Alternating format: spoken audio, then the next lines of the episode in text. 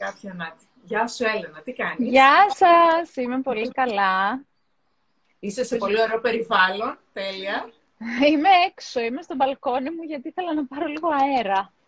Οπότε... Είσαι λοιπόν, είσαι λοιπόν από τους τυχερούς που έχεις ένα πολύ ωραίο μπαλκόνι, έτσι, γιατί εμείς εδώ πέρα, άμα, άμα βγω έξω, έχει φασαρία, δυστυχώς δεν μπορώ να βγω. Τέλεια. Άρα λοιπόν είμαστε σε ένα, έχουμε και ωραίο περιβάλλον, έχω ωραία οπτική και μου αρέσει πολύ, μου φτιάχνει ήδη τη διάθεση όλο αυτό. Λοιπόν, έλα να θέλω λίγο να σε συστήσω στους ε, δικούς μου τους φίλους που πιθανότατα αρκετοί να μην σε γνωρίζουν. Η Έλενα, λοιπόν, όπως είπα και πριν, είναι σύμβολος προσωπικής ανάπτυξης και θα μιλήσουμε σήμερα για το θέμα της ανασφάλειας, που το θέμα της ανασφάλειας ουσιαστικά είναι ε, για μένα και λίγο και η χαμηλή αυτοεκτίμηση, έτσι, που περιμένουμε να πάρουμε... Πάνε μαζί. Ναι, περιμένουμε να πάρουμε από έξω την ε, επιβεβαίωση ε, και γενικά που δεν κάνουμε πολλά πράγματα γιατί φοβόμαστε και όλα αυτά. Ε, λοιπόν, γινόμαστε ευάλωτοι, ε, χάνουμε πολλές φορές ευκαιρίες από το φόβο μας να, ε, να, να έχουμε το θάρρος να ζητήσουμε πράγματα και να κάνουμε πράγματα, αλλά αυτά νομίζω θα μας τα πεις εσύ καλύτερα. Λοιπόν, ε, μιλήσαμε μαζί με την Έλενα πριν ξεκινήσουμε το live και μου είπε κάποια tips τα οποία ε, στην συζήτηση ε, θέλω λίγο να ξεκινήσουμε ένα-ένα να τα λέμε και να μας τα αναλύσει η Έλενα. Λοιπόν, το πρώτο πράγμα που μου είπες, ε, το οποίο το βρίσκω καταπληκτικό, είναι να γράφουμε κάθε μέρα κάποια πράγματα τα οποία ε, μας έκαναν να και νιώσαμε καλά. Ναι. Πες μας λίγο αυτό, αυτή την καθημερινή απογραφή. Τι προτείνεις, πρωί, βράδυ, μεσημέρι, πώς, το, πώς, το, πώς γίνεται αυτό; Λοιπόν, αυτό ξεκινάει από αυτό το πολύ ωραίο που είπες πριν, ότι, ότι η ανασφάλεια συνδέεται πάρα πολύ συχνά με την έλλειψη αυτοεκτίμησης. Κοινώς με την έλλειψη αυτοπεποίθησης, με την μειωμένη, αν θες, αυτοπεποίθηση. Οπότε, αρχίζουμε και ψάχνουμε μια επιβεβαίωση, την οποία τη ζητάμε απ' έξω, από εξωτερικούς παράγοντες. Αν μπούμε σε αυτό το τρυπάκι, τότε τι χάνουμε, χάνουμε αυτά που κάναμε καλά. Δεν τα βλέπουμε, τα κάνουμε, αλλά δεν έχουμε επίγνωση ότι τα κάνουμε καλά. Γιατί ψάχνουμε να μας το πούνε οι άλλοι. Οπότε έρχομαι και λέω ότι για να νικήσουμε την ανασφάλεια, το πρώτο πράγμα που πρέπει να κάνουμε είναι να πάρουμε, να στρέψουμε το σημείο εστίασής μας από την εξωτερική επιβεβαίωση στην εσωτερική επιβεβαίωση ουσιαστικά. Να αρχίσουμε να συνειδητοποιούμε κάθε μέρα τα μικρά και τα μεγάλα, όχι μόνο τα τεράστια της ζωής μας, τα μικρά και τα μεγάλα που κάνουμε καλά. Οπότε, όλη μέρα, Χριστίνα, ούτε το πρωί, ούτε το μεσημέρι, ούτε το βράδυ. Με ένα κινητό Τη στιγμή που κάνουμε κάτι και έρθει στην επίγνωσή μας ότι μαγείρεψα καλά. Έκανα μια καλή τηλεφωνική συνομιλία με τη φίλη μου. Α, έκανα ένα καλό μάθημα γυμναστικής. Έκανα μια όμορφη βόλτα. Βοήθησα έναν άνθρωπο που το είχε ανάγκη. Έκανα το οτιδήποτε μικρό, μεγάλο. Έκανα ένα ωραίο μπάνιο. Με περιποιήθηκα. Μου έδωσα λίγο χρόνο. Ήμουνα καλή, φέρθηκα καλά σε μια δύσκολη κατάσταση με τα παιδιά μου. Οτιδήποτε το γράφω. Στο τέλος της ημέρας μπορώ να τα περάσω όλα αυτά σε ένα ημερολόγιο. Όμως, αν δεν ενσωματωθούν μέσα στην ημέρα μας, η απόδοσή τους θα είναι μικρότερη από αυτή που μπορούμε να έχουμε. Το σημαντικό είναι μέσα στην ημέρα να αρχίσουμε να σκεφτόμαστε ταυτόχρονα με αυτά που κάνουμε, τι κάνουμε καλά, από το πιο μικρό στο πιο μεγάλο και να φτιάχνουμε τις λίστες μας κάθε μέρα. όταν τα σημειώνεις, μετά τα ξαναβλέπεις και τα θυμάσαι. Ενώ άμα δεν τα Ακριβώς είναι, δεν, δεν καταλαβαίνεις τι έχεις κάνει και είναι Ακριβώς. πολύ σημαντικό να επιβραβεύεις τον εαυτό σου, έτσι. Και εδώ να πω ότι ένα πράγμα που κάνω καμιά φορά και με βοηθάει πολύ στο τι έκανα καλά είναι να ρωτήσω και κάποιους ανθρώπους με τους οποίους συνδέομαι. Χριστίνα, για πες μου, τι πιστεύεις ότι κάνω καλά; Θα εκπλαγείτε με αυτά που οι άλλοι άνθρωποι βλέπουν ότι κάνετε καλά και δεν υπήρχαν μέσα στο μυαλό σας ότι τα κάνετε καλά. Και θα σας πούνε, πιστεύω ότι έκανες, κάνεις πολύ καλά αυτό. Και θα πεις, ναι, όντως το κάνω, αλλά δεν το είχα σκεφτεί ναι, ποτέ. Αυτό το αλλά είναι λίγο χαμηλή αυτοεκτίμηση. Ναι, σοβαρά, όχι, μωρέ σιγά, αλλά και ναι, Ακριβώς. Έλα, μωρέ, σιγά, δεν το κάνω και τόσο καλά. Αλλά την κουβέντα. Ναι, ακριβώς. Άρα λοιπόν το πρώτο σημαντικό πράγμα για την να, να, να καταπολεμήσουμε την ε, ανασφάλεια είναι η επιβράβευση του εαυτού μας. Εντάξει. Με, και αυτό μιλάς με μια απογραφή, να γράφουμε, να σημειώνουμε όσο μπορούμε μέσα στη μέρα μας ε, γραπτά, έτσι, ότι κάνουμε κάτι καλά. Ακριβώς. αυτό που περιμένουμε απ' έξω να το προσφέρουμε εμείς στον εαυτό μας ουσιαστικά. Ένα δεύτερο λοιπόν που μου είπες πριν, ε, μιλήσουμε είναι ότι πρέπει να φροντίζουμε τον εαυτό μας. Και θέλω να πω λίγο εδώ ότι το φροντίζω τον εαυτό μου δεν σημαίνει βάζω κραγιόν και πάω και κάνω τα μαλλιά μου. Φροντίζω τον εαυτό μου είναι ε, ένα άλλο συνολικό κόνσεπτ, το οποίο θέλω λίγο να το ακούσω από εσένα. Είναι και, είναι και το σημερινό μου post, οπότε θα δείτε πολλά περισσότερα εκεί. Σε κάθε περίπτωση το φροντίζω τον εαυτό μου μπορεί να είναι και αυτό που λες. Ναι. Είναι όμως οτιδήποτε περιλαμβάνει πράγματα τα οποία εμένα με κάνουν και αισθάνομαι καλά. Μπορεί να συνδέεται το φροντίζω τον εαυτό μου με τη σύνδεση με κάποιους άλλους ανθρώπους. Το να πάω μια βόλτα με μια φίλη. Το να μιλήσω στο τηλέφωνο. Το να πάω να κάνω ένα μπάνιο με τον αγαπημένο μου.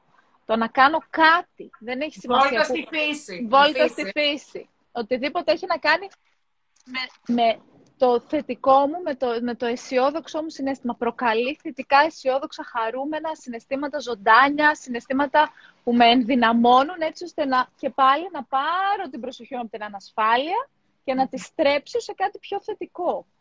Σίγουρα και η αυτοφροντίδα, σίγουρα η αυτοφροντίδα περιλαμβάνει και το, και το να πάω στο κομμωτήριο οι γυναίκες και οι άντρες και αυτά τα πράγματα. Η σωστή διατροφή, η γυμναστική, διατροφή. Ο ύπνος ο σωστός. Επίσης. Και αυτό είναι πολύ σημαντικό θέμα, ο ύπνος. Το, ο ύπνος, χωρίς να λέω ώρες θα πω να ξεκουράζεστε. Αυτό που έγραψα και στο post. Να κοιμάστε και να νιώθετε ότι ξεκουράζεστε. Το ίδιο και η διατροφή. Δεν υπάρχουν σωστά και λάθη στη διατροφή. Υπάρχουν όσο πιο πολύ συνδεθούμε με εμάς και ακούμε το σώμα μας, το σώμα μας είναι σοφό. Και μας ζητάει αυτό που, που χρειάζεται. Χωρίς υπερβολές σε τίποτα. Χωρίς υπερβολές. Πολύ σωστή λέξη. Πάρα πολύ σωστή. Τέλεια. Άρα λοιπόν η φροντίδα του εαυτού μας είναι ένα δεύτερο κομμάτι. Ένα τρίτο θέμα που μου είπες, το οποίο το θεωρώ καταπληκτικό, είναι το περιβάλλον γύρω μου. Και θέλω λίγο να πω, πριν μας πεις εσύ φυσικά που είσαι και πιο ειδική, ότι είχα ακούσει ότι είσαι ανάλογο με αυτούς τους πέντε ανθρώπους που περιτριγυρίζεσαι. Δηλαδή, αν οι πέντε άνθρωποι με τους οποίους είναι γύρω σου είναι αλκοολικοί, γίνεσαι αλκοολικός. Αν οι πέντε, δηλαδή, αν εγώ θέλω να πάω παρακάτω στη ζωή μου, ψάχνω και βρίσκω ποιους ανθρώπους τους έχω σαν ίνθαλμα, μου αρέσουν και κοιτάω να προσπαθήσω να κάνω παρέα με τέτοιους ανθρώπους. Ναι. Ε, δεν ξέρω. Θέλω λίγο να μας μιλήσεις λίγο για το ενδυναμωτικό περιβάλλον. Ακριβώς αυτή. Όλα αυτά. αυτή είναι η λέξη. Αυτή είναι η λέξη. Είναι το ενδυναμωτικό περιβάλλον να ανήκουμε σε ένα περιβάλλον, να δημιουργούμε ένα δίκτυο ανθρώπων, το οποίο ουσιαστικά ακριβώς αυτό που είπες ορίζει τη ταυτότητά μας, γιατί μέσα από το δίκτυο αναγνωρίζουμε και εμάς. Το δίκτυο μπορούμε να το επιλέξουμε, δεν χρειάζεται να είναι πάντα τα μέλη της οικογένειάς μας και μπορεί μέσα στο δίκτυο να επιλέξουμε να μην είναι κάποιος από την οικογένειά μας το δίκτυο επίσης μπορεί να αλλάζει κατά περιόδους. Δεν χρειάζεται να είναι ένα σταθερό δίκτυο για όλη μας τη ζωή. Εξελισσόμαστε εμείς, εξελίσσεται και το δίκτυο. Στη ζωή, Ακριβώς. και παρέες, έτσι. Ακριβώς. Και δεν χρειάζεται να είναι μόνο φίλοι, Χριστίνα. Μέσα στο δίκτυο να είναι οι μέντορες μας, να είναι άνθρωποι που μας εμπνέουν, να είναι οι άνθρωποι με τους οποίους συνεργαζόμαστε καλά. Δεν χρειάζεται όλοι αυτοί να είναι φίλοι μας. Οι φίλοι μας είναι ένα κομμάτι του δικτύου να είναι ένα ενδυναμωτικό περιβάλλον που μας τιμάει, μας σέβεται, μας αναγνωρίζει, μας βλέπει, βλέπει τι κάνουμε καλά και μπορούμε να προσφέρουμε και να παίρνουμε, να λαμβάνουμε από το ενδυναμωτικό περιβάλλον, να, είναι, να υπάρχει μια σχέση ισορροπίας. Και σε αυτό να μην το υπάρχει το bullying, έτσι, να μην σου μιλάει ο άλλος που Ακριβώς. Αυτό μετά που να έχεις μετά αυτοπεποίθηση. Είναι δηλαδή πολύ σημαντικό. Και πάντα λέω ότι σε αυτό το ενδυναμωτικό περιβάλλον, Χριστίνα, καλό είναι να βρούμε τρόπους, όχι απαραίτητα με λέξεις, όχι να το πούμε απαραίτητα, να επικοινωνήσουμε μαζί τους ότι ανήκουν μέσα στο δίκτυο των ανθρώπων που επιλέγουμε. Δηλαδή ότι τους θέλουμε μέσα στο δίκτυο μας. Είναι σημαντικοί για εμάς. Αυτό σημαίνει ότι πολλές φορές είναι ωραίο να τους προσφέρουμε μια καλή κουβέντα. Είναι ωραίο να τους πούμε τι κάνουν αυτοί καλά. Είναι ωραίο να τους αναγνωρίσουμε. Τέλεια. Επίσης, ένα άλλο σημείο που ε, συζητήσαμε είναι ε, να μπορέσει κάποιος να μιλήσει για τους φόβους του. Τώρα, αν, αν έχει θέμα και δεν μπορεί να μιλήσει για τους φόβους του, ίσως στους γονείς του ή στον άντρα της ή στο, ε, στη γυναίκα του, στο λένε ότι να ζητήσεις βοήθεια. Μπορεί να ζητήσει και επαγγελματική βοήθεια, έτσι. Βεβαίως. Δηλαδή είναι πολύ σημαντικό να μιλήσουμε για τους, να μπορέσουμε να μιλήσουμε για τους φόβους μας και αυτό που είπαμε, έτσι, αν δεν μπορούμε κάπου, να πάμε κάπου αλλού. αυτό για το Γενικά το να μπορέσω να τους αναγνωρίσω τους φόβους μου, να συνειδητοποιήσω ότι ο στόχος στη ζωή δεν είναι τους φόβους μου να τους πατήσω κάτω και να τους λιώσω, γιατί αυτό είναι ουτοπικό. Απλά θα χάσουμε χρόνο, πολύτιμο χρόνο νομίζοντας ότι κάποια στιγμή θα έρθει εκείνη η μέρα που θα ζούμε χωρίς κανένα φόβο. Δεν είναι δυνατόν. Δεν υπάρχει άνθρωπος που ζει χωρίς φόβο. Και πολλοί φόβοι μπορεί, όταν είναι ελέγξιμοι από εμάς, να είναι και πολύ χρήσιμοι στη ζωή μας. Το σημαντικό είναι να μπορούμε να τους αναγνωρίσουμε, να συνειδητοποιήσουμε ότι υπάρχουν, να συνειδητοποιήσουμε ότι κάποιοι φόβοι είναι πιο έντονοι από τους άλλους και ίσως μας πάνε πίσω, ίσως μας περιορίζουν και αυτούς τους φόβους κάτι πρέπει να τους κάνουμε να τους καταγράψουμε, να τους ζωγραφίσουμε, να μιλήσουμε σε κάποιον ειδικό, να συνειδητοποιήσουμε ότι δεν μπορούμε να τα διαχειριστούμε και όλα μόνοι μας. Και είναι εντάξει αυτό. Να ζητήσουμε βοήθεια από έναν σύμβουλο, από έναν coach, από έναν ψυχολόγο, από κάποιον ειδικό που μπορεί να μας δώσει χρήσιμα πρακτικά εργαλεία, έτσι ώστε να τα ενσωματώσουμε στη ζωή μας και να αρχίσουμε να διαχειριζόμαστε τους φόβους. Για μένα αυτή είναι η σωστή λέξη. Να μπορούμε να ελέγχουμε τους φόβους, να μην μας ορίζουν, να μην, μας, να μην κυριευόμαστε από τους φόβους μας, να είμαστε εμείς οι κύριοι των φόβων. Και μάλιστα για τους φόβους ε, ε, είχα ακούσει ότι το 80% από αυτά που φοβάμαι δεν γίνεται. Δεν γίνεται. Αυτό Άρα, θα λοιπόν, έλεγα τώρα. Αυτό θα έλεγα τώρα ότι έχει ενδιαφέρον. Εγώ βάζω πάντα στους πελάτες μου να καταγράψουν τους φόβους. Γιατί; Γιατί όταν καταγράφουμε τους φόβους, συνειδητοποιούμε ότι πολλοί από αυτούς είναι τόσο αόριστοι και αν βγω με εκείνο το αγόρι και μετά αποφασίσω ότι δεν τον θέλω πια, it's okay. Θέλω να πω ότι είναι τόσο θεωρητικό, είναι τόσο θεωρητικοί, ανήκουν, δεν έχουν καμία σχέση με το παρόν, εστιάζουν στο μέλλον και σε πράγματα που έχουν συμβεί στο παρελθόν και ξυπνάνε μέσα μας και, έρχεται, και ερχόμαστε ουσιαστικά και αδικούμε ένα παρόν. Και εκτός του ότι αδικούμε ένα παρόν, πολλές φορές λόγω φόβων χάνουμε ευκαιρίες. Χάνουμε τις ευκαιρίες που, που περνάνε μπροστά, μπροστά από τα μάτια μας. Γιατί αν δεν την αδράξουμε την ευκαιρία, δεν θα μπορέσουμε ποτέ να απαντήσουμε σε αυτή την ερώτηση που υπάρχει μέσα μας το τι θα γινόταν αν πήγαινα εκείνο το ταξίδι, τι θα γινόταν αν, ναι, ναι, ναι, αυτό, αν έχανα εκείνα τα κιλά, τι θα γινόταν αν έπαιρνα εκείνη τη δουλειά. Είναι καλύτερο να το δοκιμάσουμε λοιπόν να τολμήσουμε. Ε, θέλω λίγο να μου πεις και για ε, τις ανασφάλειες. Ε, Να μιλήσουμε λίγο για τις ανασφάλειές μας. Οι ανασφάλειες λοιπόν που είναι ακριβώς έτσι όπως τα είπες στην αρχή, είναι αυτά τα μικρά δηλητηριάκια που μπαίνουν μέσα σε όλους μας. Δεν υπάρχει άνθρωπος που δεν έχει ανασφάλεια, θεωρώ εγώ. Την η... πηγή δηλαδή των ανασφαλιών μας, καλύτερα ίσως να μας πεις, ναι. Ναι, αυτή η πηγή λοιπόν πολλές φορές, ανα... πολλές φορές καταγράφοντας τις ανασφάλειες, εξερευνώντας τις ανασφάλειες, συνειδητοποιούμε ότι η πηγή, για τον καθένα από εμάς ξεχωριστή φυσικά, είναι μία. Δηλαδή όλες μας οι ανασφάλειες, όλες, οι περισσότερες ανασφάλειες πηγάζουν από ένα φόβο. Οπότε αν πάμε στην πηγή, όλες οι ανασφάλειες χαμηλώνουν σε ένταση. Μπορεί να υπάρχουν, αλλά δεν μας επηρεάζουν τόσο πια δεν επηρεάζουν τόσο πολύ τη σχέση μας, την επαγγελματική μας πορεία, τις φιλίες μας, τη σχέση που χτίζουμε με τον εαυτό μας. Οπότε η πηγή των ανασφαλιών είναι σημαντικό να βρεθεί. Και εκεί επίσης πολλές φορές χρειάζεται κάποιος ειδικό για να μας δώσει τις κατάλληλες τεχνικές και τα κατάλληλα εργαλεία για να πάμε στην πηγή.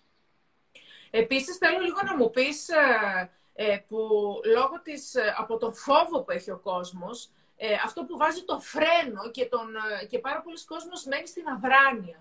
Ναι. δηλαδή κάθεται ε, στο, στο εσένα, στον καναπέ και δεν κάνει τίποτα.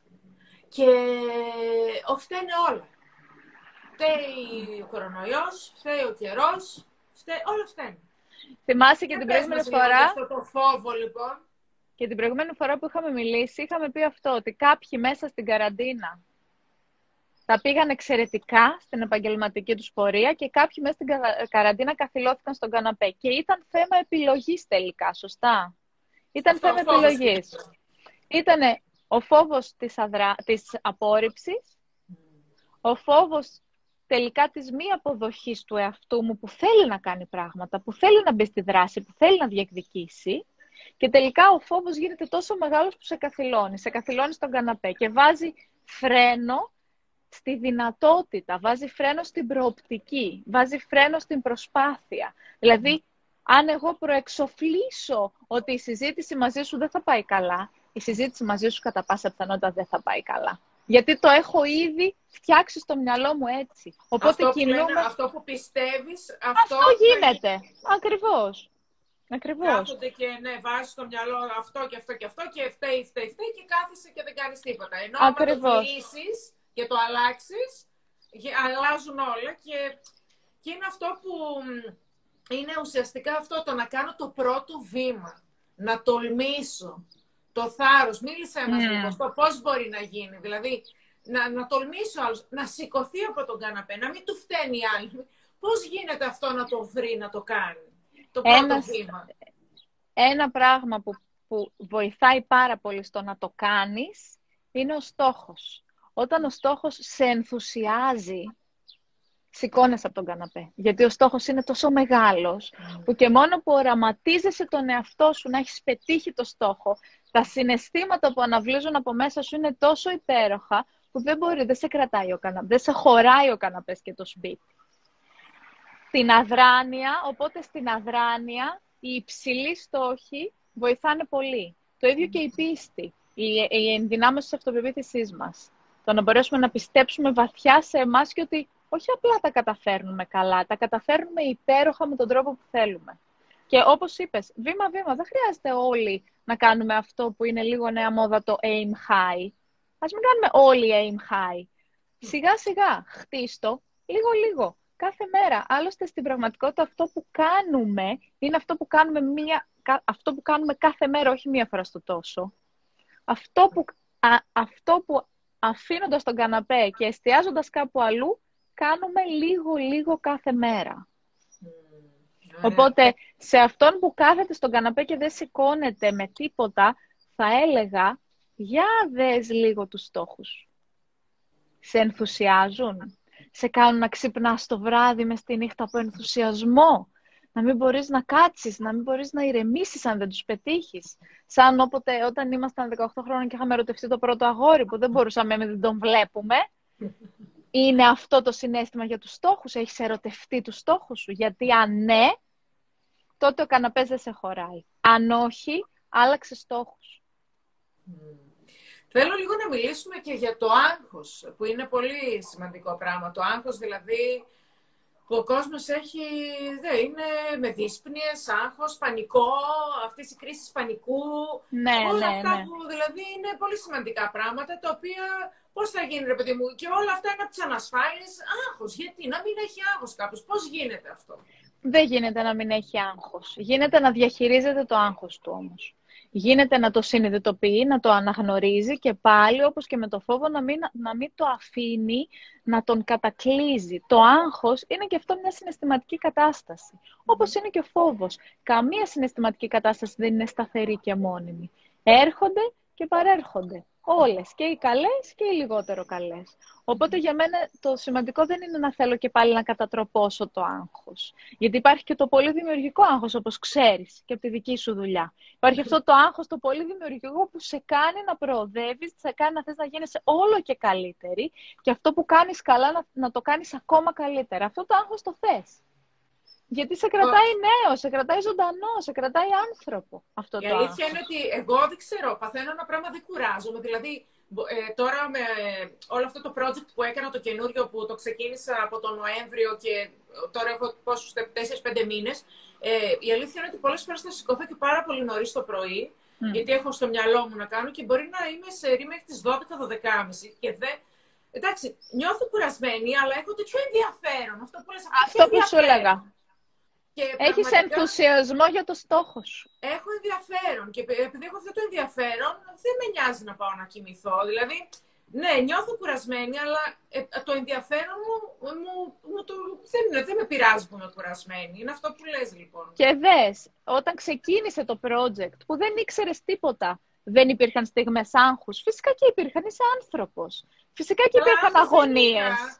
Η αλήθεια είναι ότι δεν είχα άγχος, γιατί εγώ βα- δεν ξέρω, βασίζομαι πάρα πολύ στον εαυτό μου. Δηλαδή, ήμουν πολύ σίγουρη ότι θα πετύχει. Το, το, το Είδες. ήθελα τόσο πολύ, αλλά εκτός από μ, δεν είχα τόσο άγχος. Είναι ότι ένιωθα κουρασμένη και κάποια στιγμή επειδή ήμουνα πάρα πολύ κουρασμένη, έλεγα δεν αντέχω άλλο. Δηλαδή, και θα σου πω ένα παράδειγμα.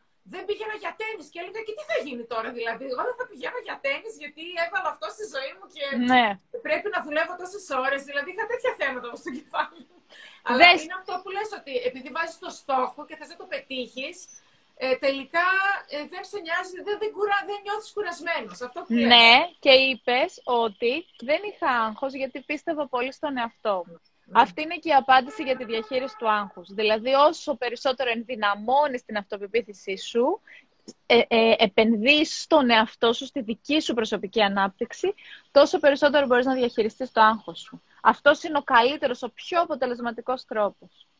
Όσο ναι, λιγότερο πιστεύεις στον εαυτό σου, πιστεύεις στις δυνατότητές σου, τόσο περισσότερο το άγχος θα σε κατακλείζει. Σε διάφορους τομείς. Όχι μόνο στα επαγγελματικά φυσικά.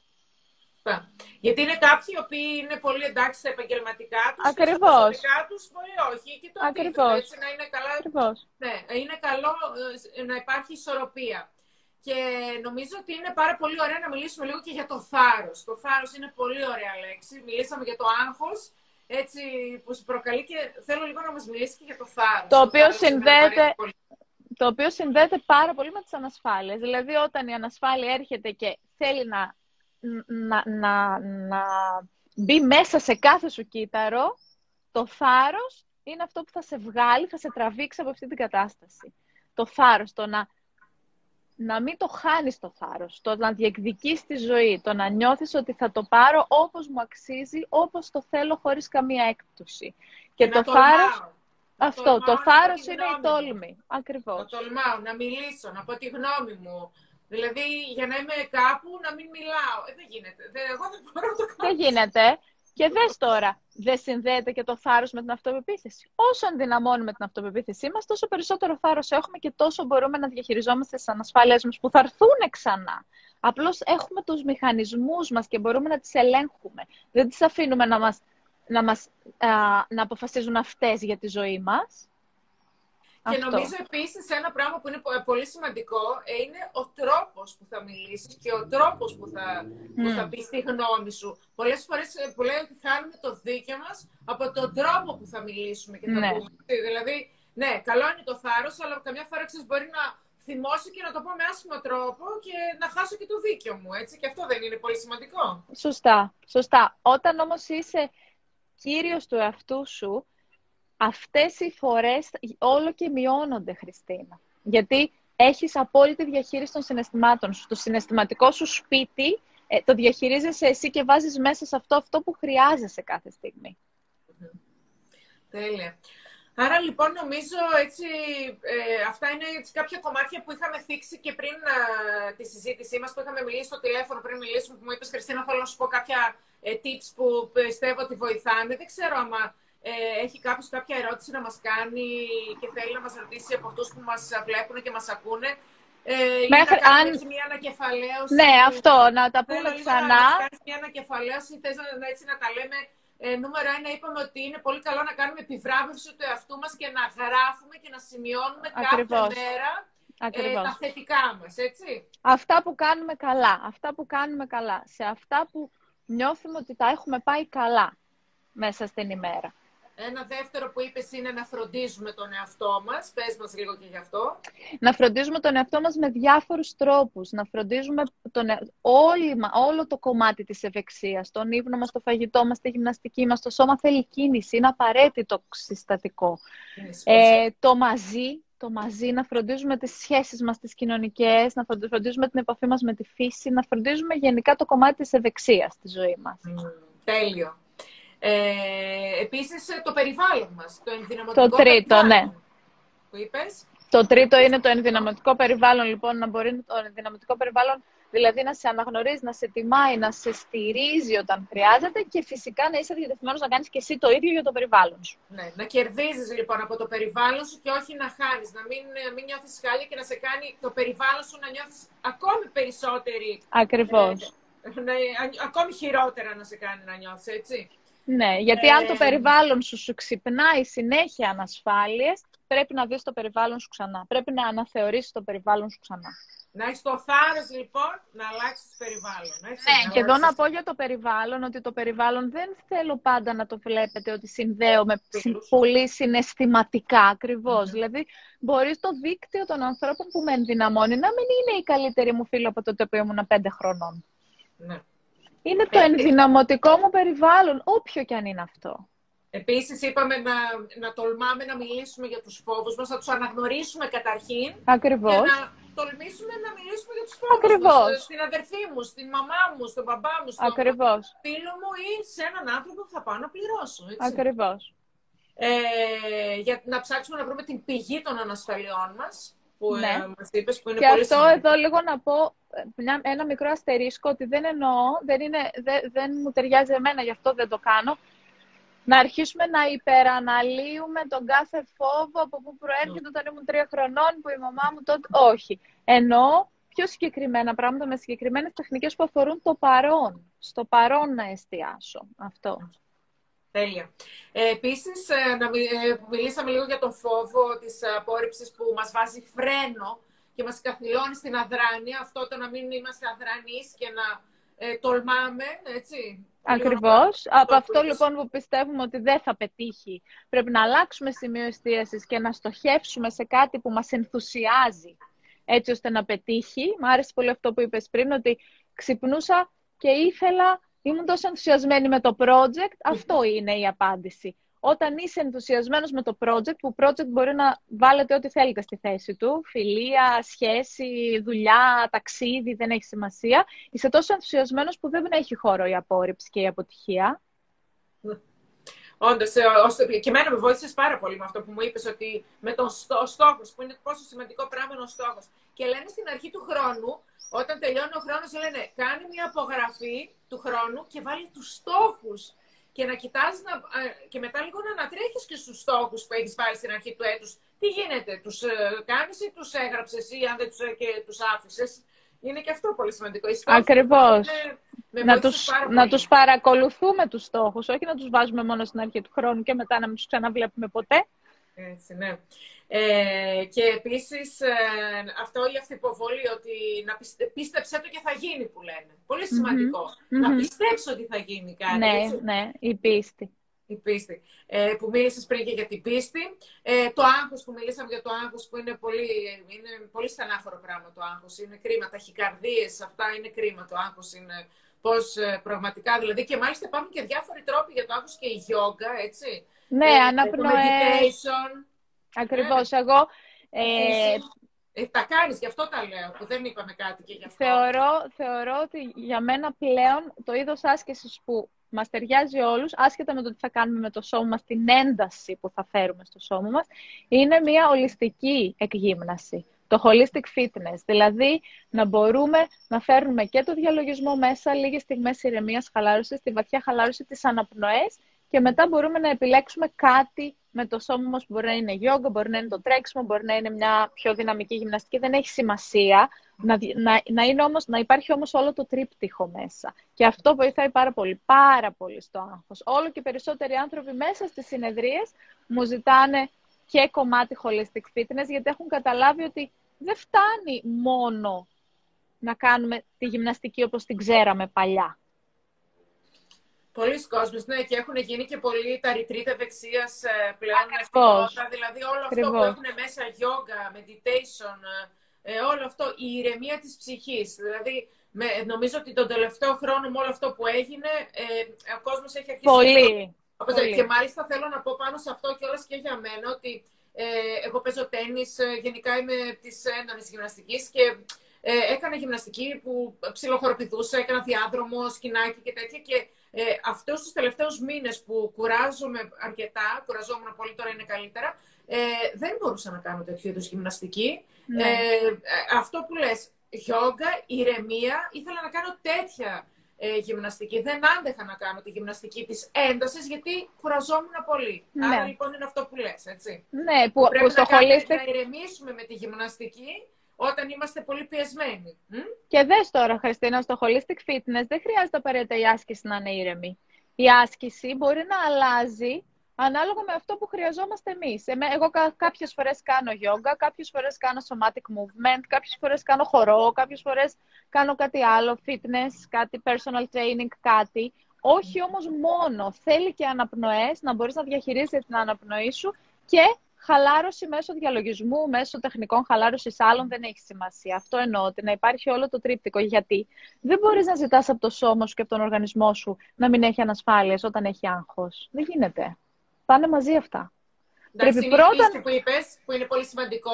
Ακριβώς. Πρέπει να διαχειριστείς το άγχος σου, να ενδυναμώσεις την πίστη σου και οι ανασφάλειε μετά, γεια σας. Mm-hmm. Φεύγουνε.